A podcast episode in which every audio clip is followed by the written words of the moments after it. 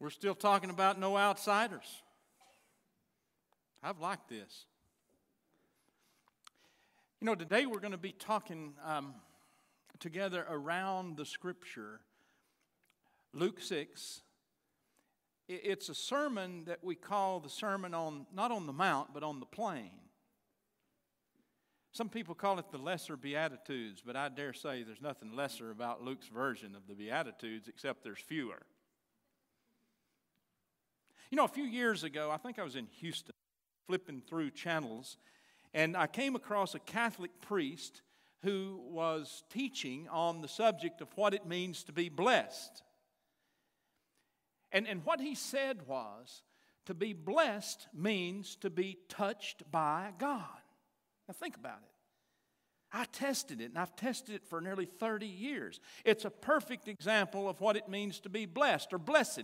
The blessed are those who are touched by God.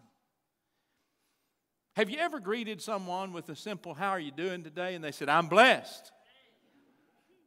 And, and you look at them and, and you say, Well, I believe you are. You're so happy.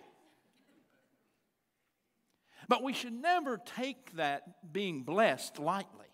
It's not just a greeting, it's a theological statement when we say, I'm blessed. What we're saying, I'm a child of God. I'm blessed. I've been touched by God. But today we're going to be talking about what it means to be blessed and how the blessed are called to bless the blessed. So this morning we're going to be talking about the Sermon on the Plain. We're going to be be, be comparing the Sermon on the Plain to the Sermon on the Mount and the Beatitudes in Matthew's Gospel, which are considered to be the Beatitudes. We're going to compare those to what we'll be reading today from the sixth chapter of Luke's Gospel. What I want to do this morning, just briefly, is to say, you know, Matthew's Beatitudes, the blessed are the, in Matthew are, is the preface or the prelude, maybe we'll say, to the Sermon on the Mount. In Luke's gospel, Jesus is actually coming with the disciples from the mountain, and he gets to this level place, to this plain, where he's eye to eye with the people, where he's on the same level with the people, and he begins to teach. You know, in Matthew's gospel, we have the Beatitudes that are really kind of poetic, and there's nine of them. In Luke's gospel, you just have four, and they're very pointed and they're challenging. Let me give you the, the example. In Matthew's Beatitudes, it says, Blessed are the poor in spirit. And Luke says, Blessed are the poor. Matthew's Beatitudes say, Blessed are those who hunger and thirst for righteousness, for they will be filled. Luke says, Blessed are the hungry now,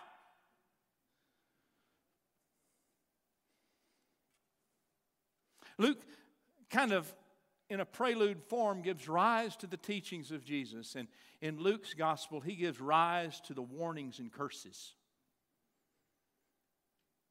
He says, Woe to you who are rich, woe to you who are full now, woe to you who laugh now, woe to you if people speak well about you. You're not doing your job. Let's stand for the reading of God's word.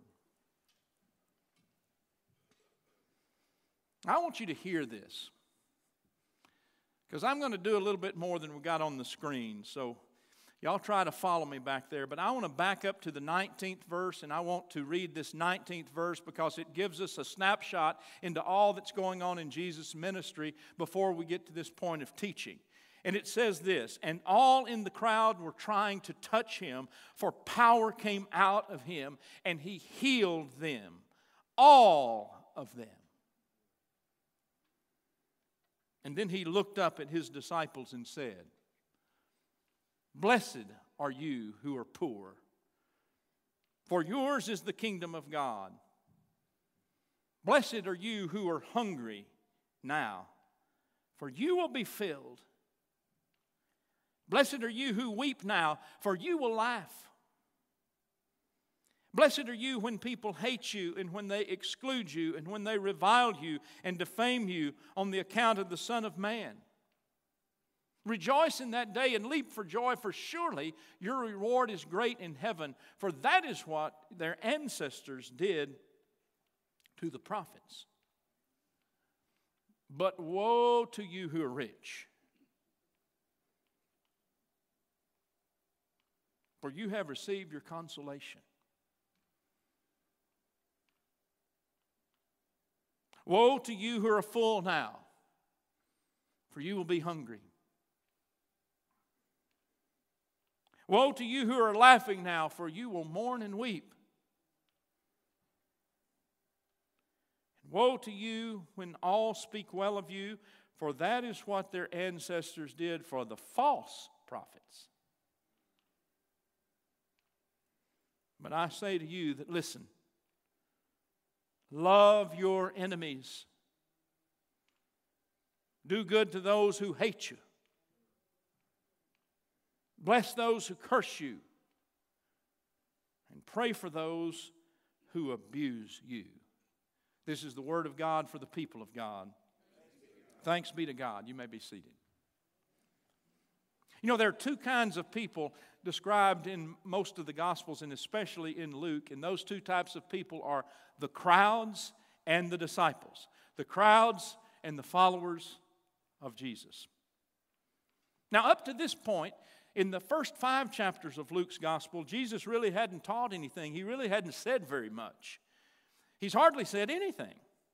It's all been about action with very little dialogue.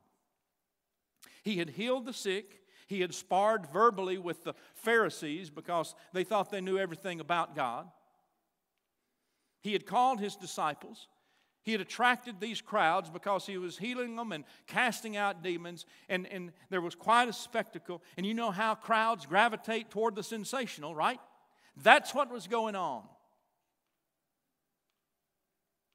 It is here in the sixth chapter that Jesus begins to teach, and he outlines what it means to be Christian, to live as Christian in this kind of world.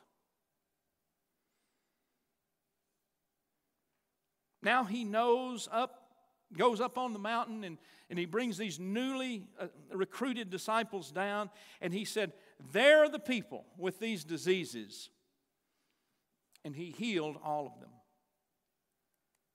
Now, I want us to note the difference between the crowd and the disciples. The crowd he heals. He doesn't ask anything of them. He just shows compassion on them because of their sickness or because of their demon possession, and He heals them, and they go away. And they are part of the suffering world that Jesus touches and He heals. The disciples, none of them are healed. Nor does Jesus give comforting words to the disciples. To the disciples, to those who follow him, that'd be you and that'd be me, he just gives a pointed challenge. This is what we're called to do. We're called to bless the blessed. And, and do you see what he's doing? He comes down from the mountain to the plain where the people are. And then he demonstrates to his disciples and to all others what it means to be a Christ follower. And he reaches out his hand and he heals the sick, the suffering. And, and, and they all notice. And Jesus says, in essence, someday life is going to be what it's supposed to be, like it is right now when everybody is so full of joy because they've been healed, when everybody is so full of peace because their, their son was raised from the dead. You know, whatever the issue was, Jesus was right in the middle of it. And he said, someday it's going to be like that, but not now. We're to pray, Thy kingdom come, Thy will be done on earth as it is in heaven, but it's not there now. In the meantime, he said to us, we have to bless the blessed with our actions toward the poor and the hungry and those who weep and are and who mourn, who are broken. We need to stand up for the people who, who don't feel blessed, and we need to bless them. We need to be the touch of God in their lives, and we need to be everything that they need right now for their healing. You know, this past week, We've been reminded of the Parkland shooting, right? It, does it seem like that was three years ago? It was a year ago.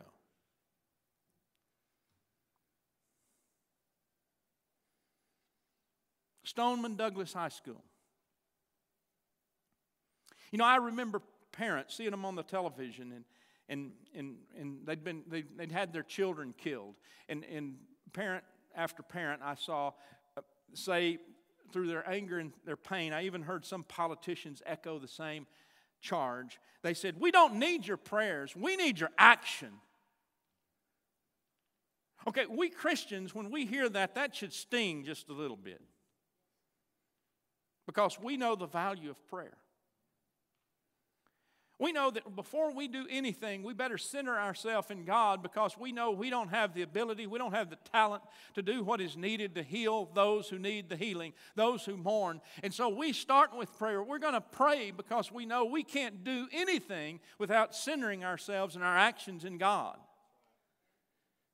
So, so we hear that and, and we know the value of prayer. And, and yet we also hear the pain of the blessed. When they're saying right now, we need to we need action that, that, that has flesh and blood. We need to see some people rolling up their sleeves and throwing elbows and, and, and doing things that need to be done. We, we need to see some action. And so, we who are Christians, we know how we have to center our actions in God, and at the same time, we know what they need. They need a touch from God, and guess what? Guess who's the toucher? You know, we didn't really know what to do, but we started talking about it as a staff, and in a few days we planned an event called Parkland Moves Us. Do you remember? It took place right here in this room. And, and, and we invited politicians and we invited law enforcement folk and we invited some of our own students and, and, and our congregation. We gathered around tables and we addressed the issues of gun violence, gun control, uh, what do we do about these, uh, pu- these school shootings, um, the, the violence in society? We, we, we talked about this, and then we talked around the tables. We, we featured a young man named du- uh, Justin, if you remember. He was a kid from Stoneman Douglas High School. We, would heard his story that he was on the swim team, and one of the, uh, the young people who was shot and killed was one of his teammates and a very close friend. We invited Justin to come just a few days after this horrific incident. He was still so raw. He wasn't a public speaker by any stretch of the imagination, but he accepted our, our invitation. You know how we got him here? Through our United Methodist connection. Our youth director called the youth director at Parkland the Parkland United Methodist Church. And this, next thing you know, we've, we've got Justin coming to Dallas. And this, this young kid sat up here and he just shared his heart about his hurt and his mourning and his suffering.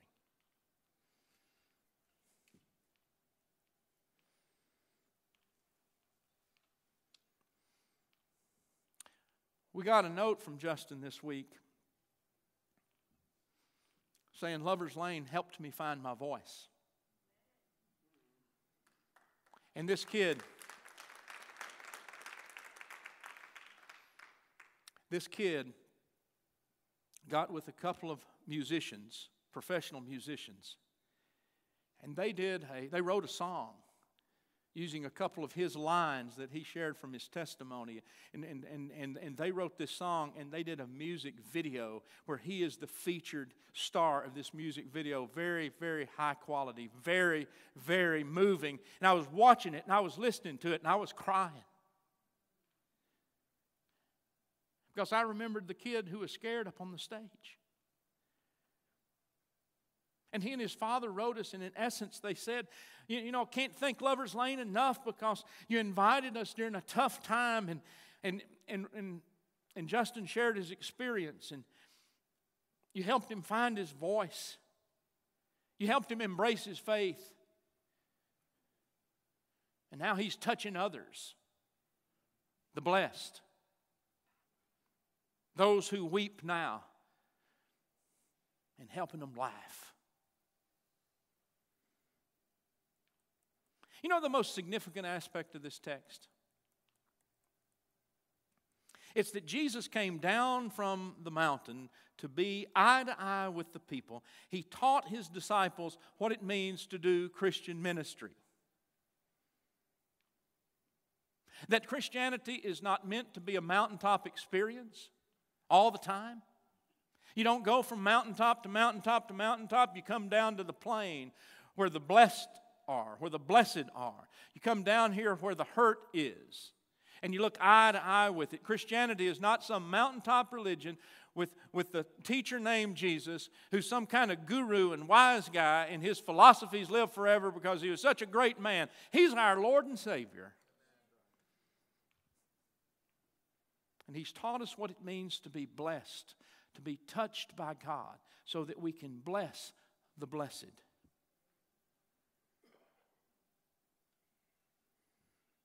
He's taught us the essence of what it means to have faith. I want to share personally with you this morning.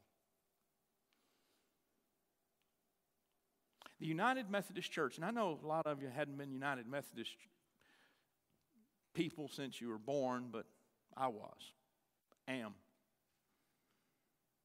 Well, I really wasn't United Methodist when I was born, I was Methodist because there wasn't a United Methodist till 1968. And guess what? I'm older than that. but the point being, the United Methodist Church taught me to bless the blessed.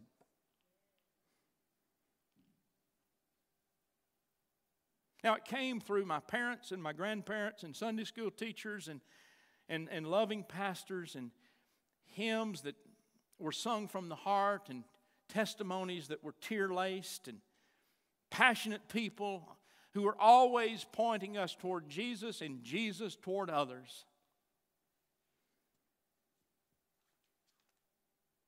And you know, God has done so much for me through the United Methodist Church that there is no way I could possibly repay God or the United Methodist Church for the blessings.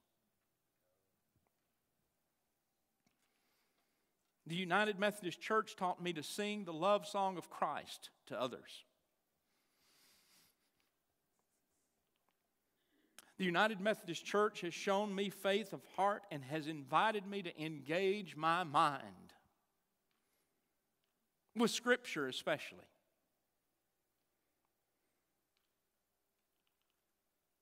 The United Methodist Church has introduced me to friends and colleagues and parishioners who are absolutely amazing. You are amazing.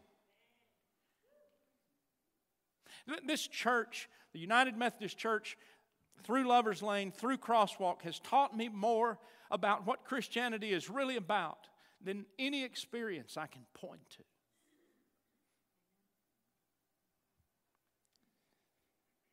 The United Methodist Church has brightened some of my darkest nights. The United Methodist Church has been a friend, a gift from the Holy Spirit that's been a constant, that's been an unshakable friend in my highest highs and in my lowest lows.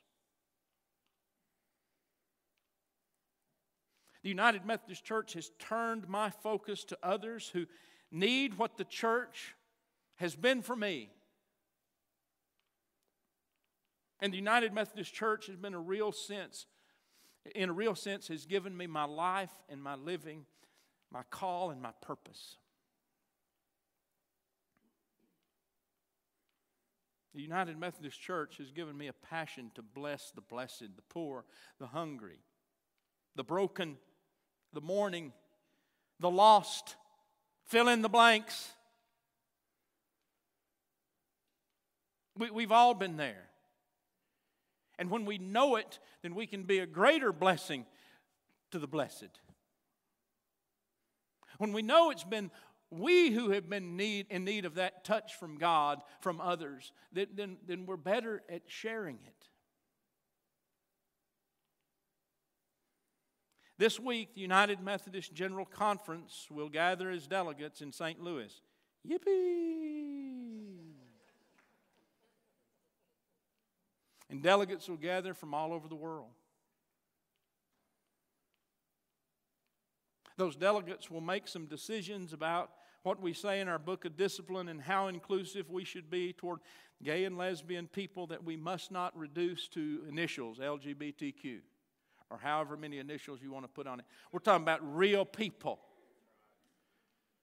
As we were reminded not long ago, this is not about matters, it's not about issues, it's not about some kind of language, it's about people.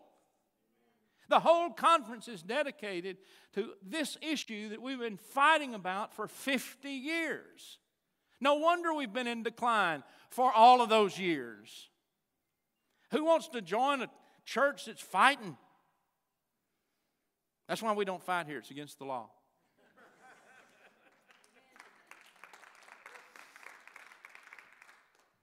What I want you to know is at the end of General Conference, we at Lover's Lane will enter a season of prayer and discernment. How long will that season be?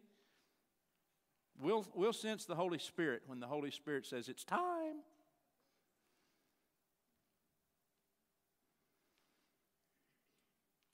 You know, if, if the decisions of General Conference, if they swing more conservative, than you were hoping, I'm going to ask you to do nothing but pray and discern with me. And if those results are more liberal than you've been praying about, I can't imagine that being the case in Crosswalk, but if it were, discern with me. Do nothing but discern and pray with me. And if the General Conference comes together and they do nothing, and you and I and so many United Methodists are so upset and distraught because these years of talking has come to this apex and we went down from the mountain with nothing, then do nothing but pray and discern with me.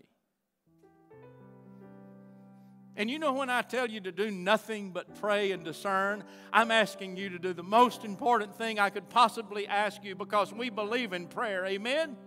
We believe in discernment. Amen? So I'm asking you to join me in the most important matters that we could be about. Whatever comes out of General Conference, we're going to pray and discern. And one thing is sure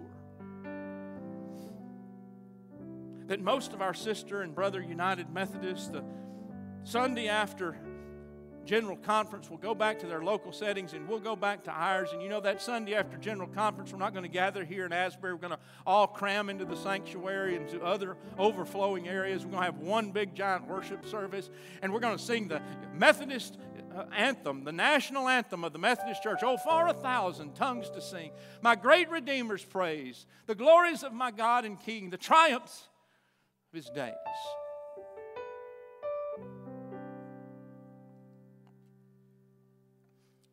And we'll celebrate that we've been about the business of blessing the blessed for the past 75 years, but we're going to be thinking about what we're going to do the next 75 years. We'll celebrate how God has moved us through the decades to do ministry that is way beyond our ability that sometimes was so far out on the limb you could hear it breaking.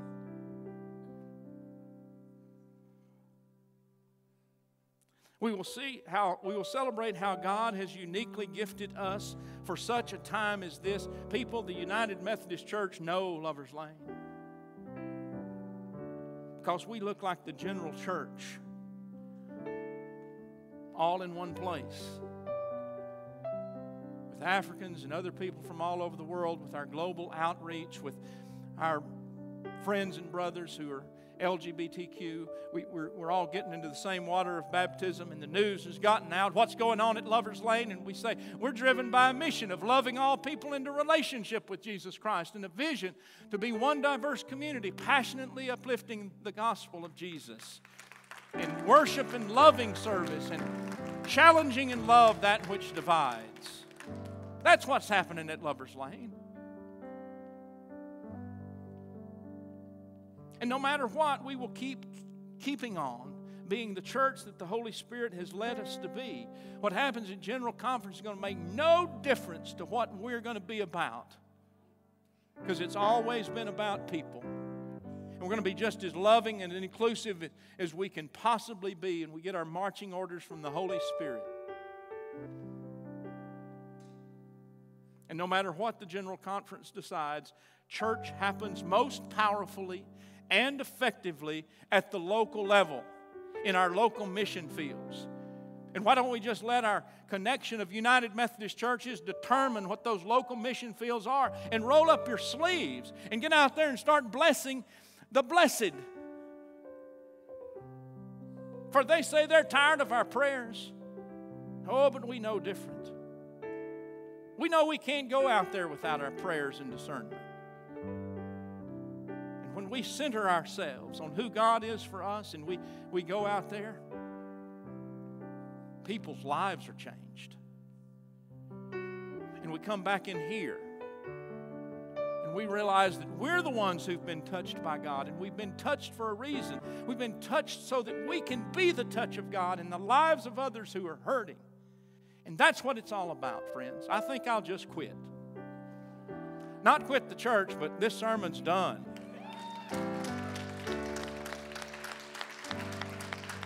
Be praying that the Holy Spirit moves in ways that nobody saw coming. Amen.